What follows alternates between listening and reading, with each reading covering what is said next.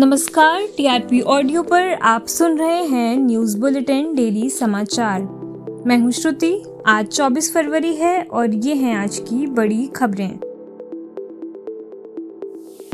रूसी राष्ट्रपति Vladimir Putin ने गुरुवार को यूक्रेन में एक सैन्य अभियान की घोषणा करते हुए दावा किया कि इसका उद्देश्य नागरिकों की रक्षा करना है। पुतिन ने अन्य देशों को चेतावनी भी दी कि रूसी कार्रवाई में हस्तक्षेप करने के किसी भी प्रयास के परिणाम उन्होंने कभी नहीं देखे होंगे। वहीं दूसरी ओर यूक्रेन के राष्ट्रपति व्लादिमीर जेलेंस्की ने कहा कि यूक्रेन के लोग और यूक्रेन की सरकार शांति चाहती है।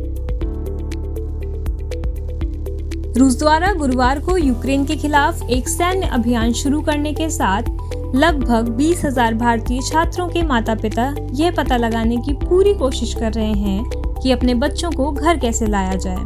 कुछ माता पिता का ये भी कहना है कि पहले तो उन्हें अपने बच्चों की चिंता है तो वहीं दूसरी ओर बच्चों के भविष्य को लेकर भी असमंजस में है।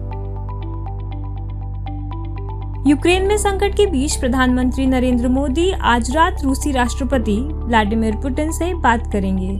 आज यूक्रेन के एम्बेसडर ने भारत से इस मामले में हस्तक्षेप करने की मांग करी। उनका कहना था कि भारत एक बहुत प्रभावशाली वैश्विक खिलाड़ी है। हम भारत से मज़बूत आवाज़ की मांग कर रहे हैं। भारत ने युद्ध को न करने की मांग पहले भी करी थी, क्योंकि इससे क्षेत्र में अस्थिरता का माहौल बन सकता है।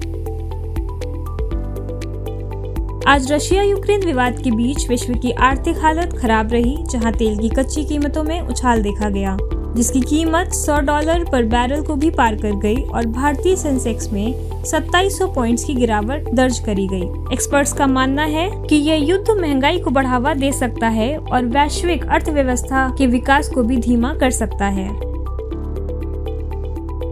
ये था टीआरपी ऑडियो का न्यूज़ बुलेटिन डेली समाचार कल फिर मिलते हैं देश दुनिया की बड़ी खबरों के साथ। नमस्कार।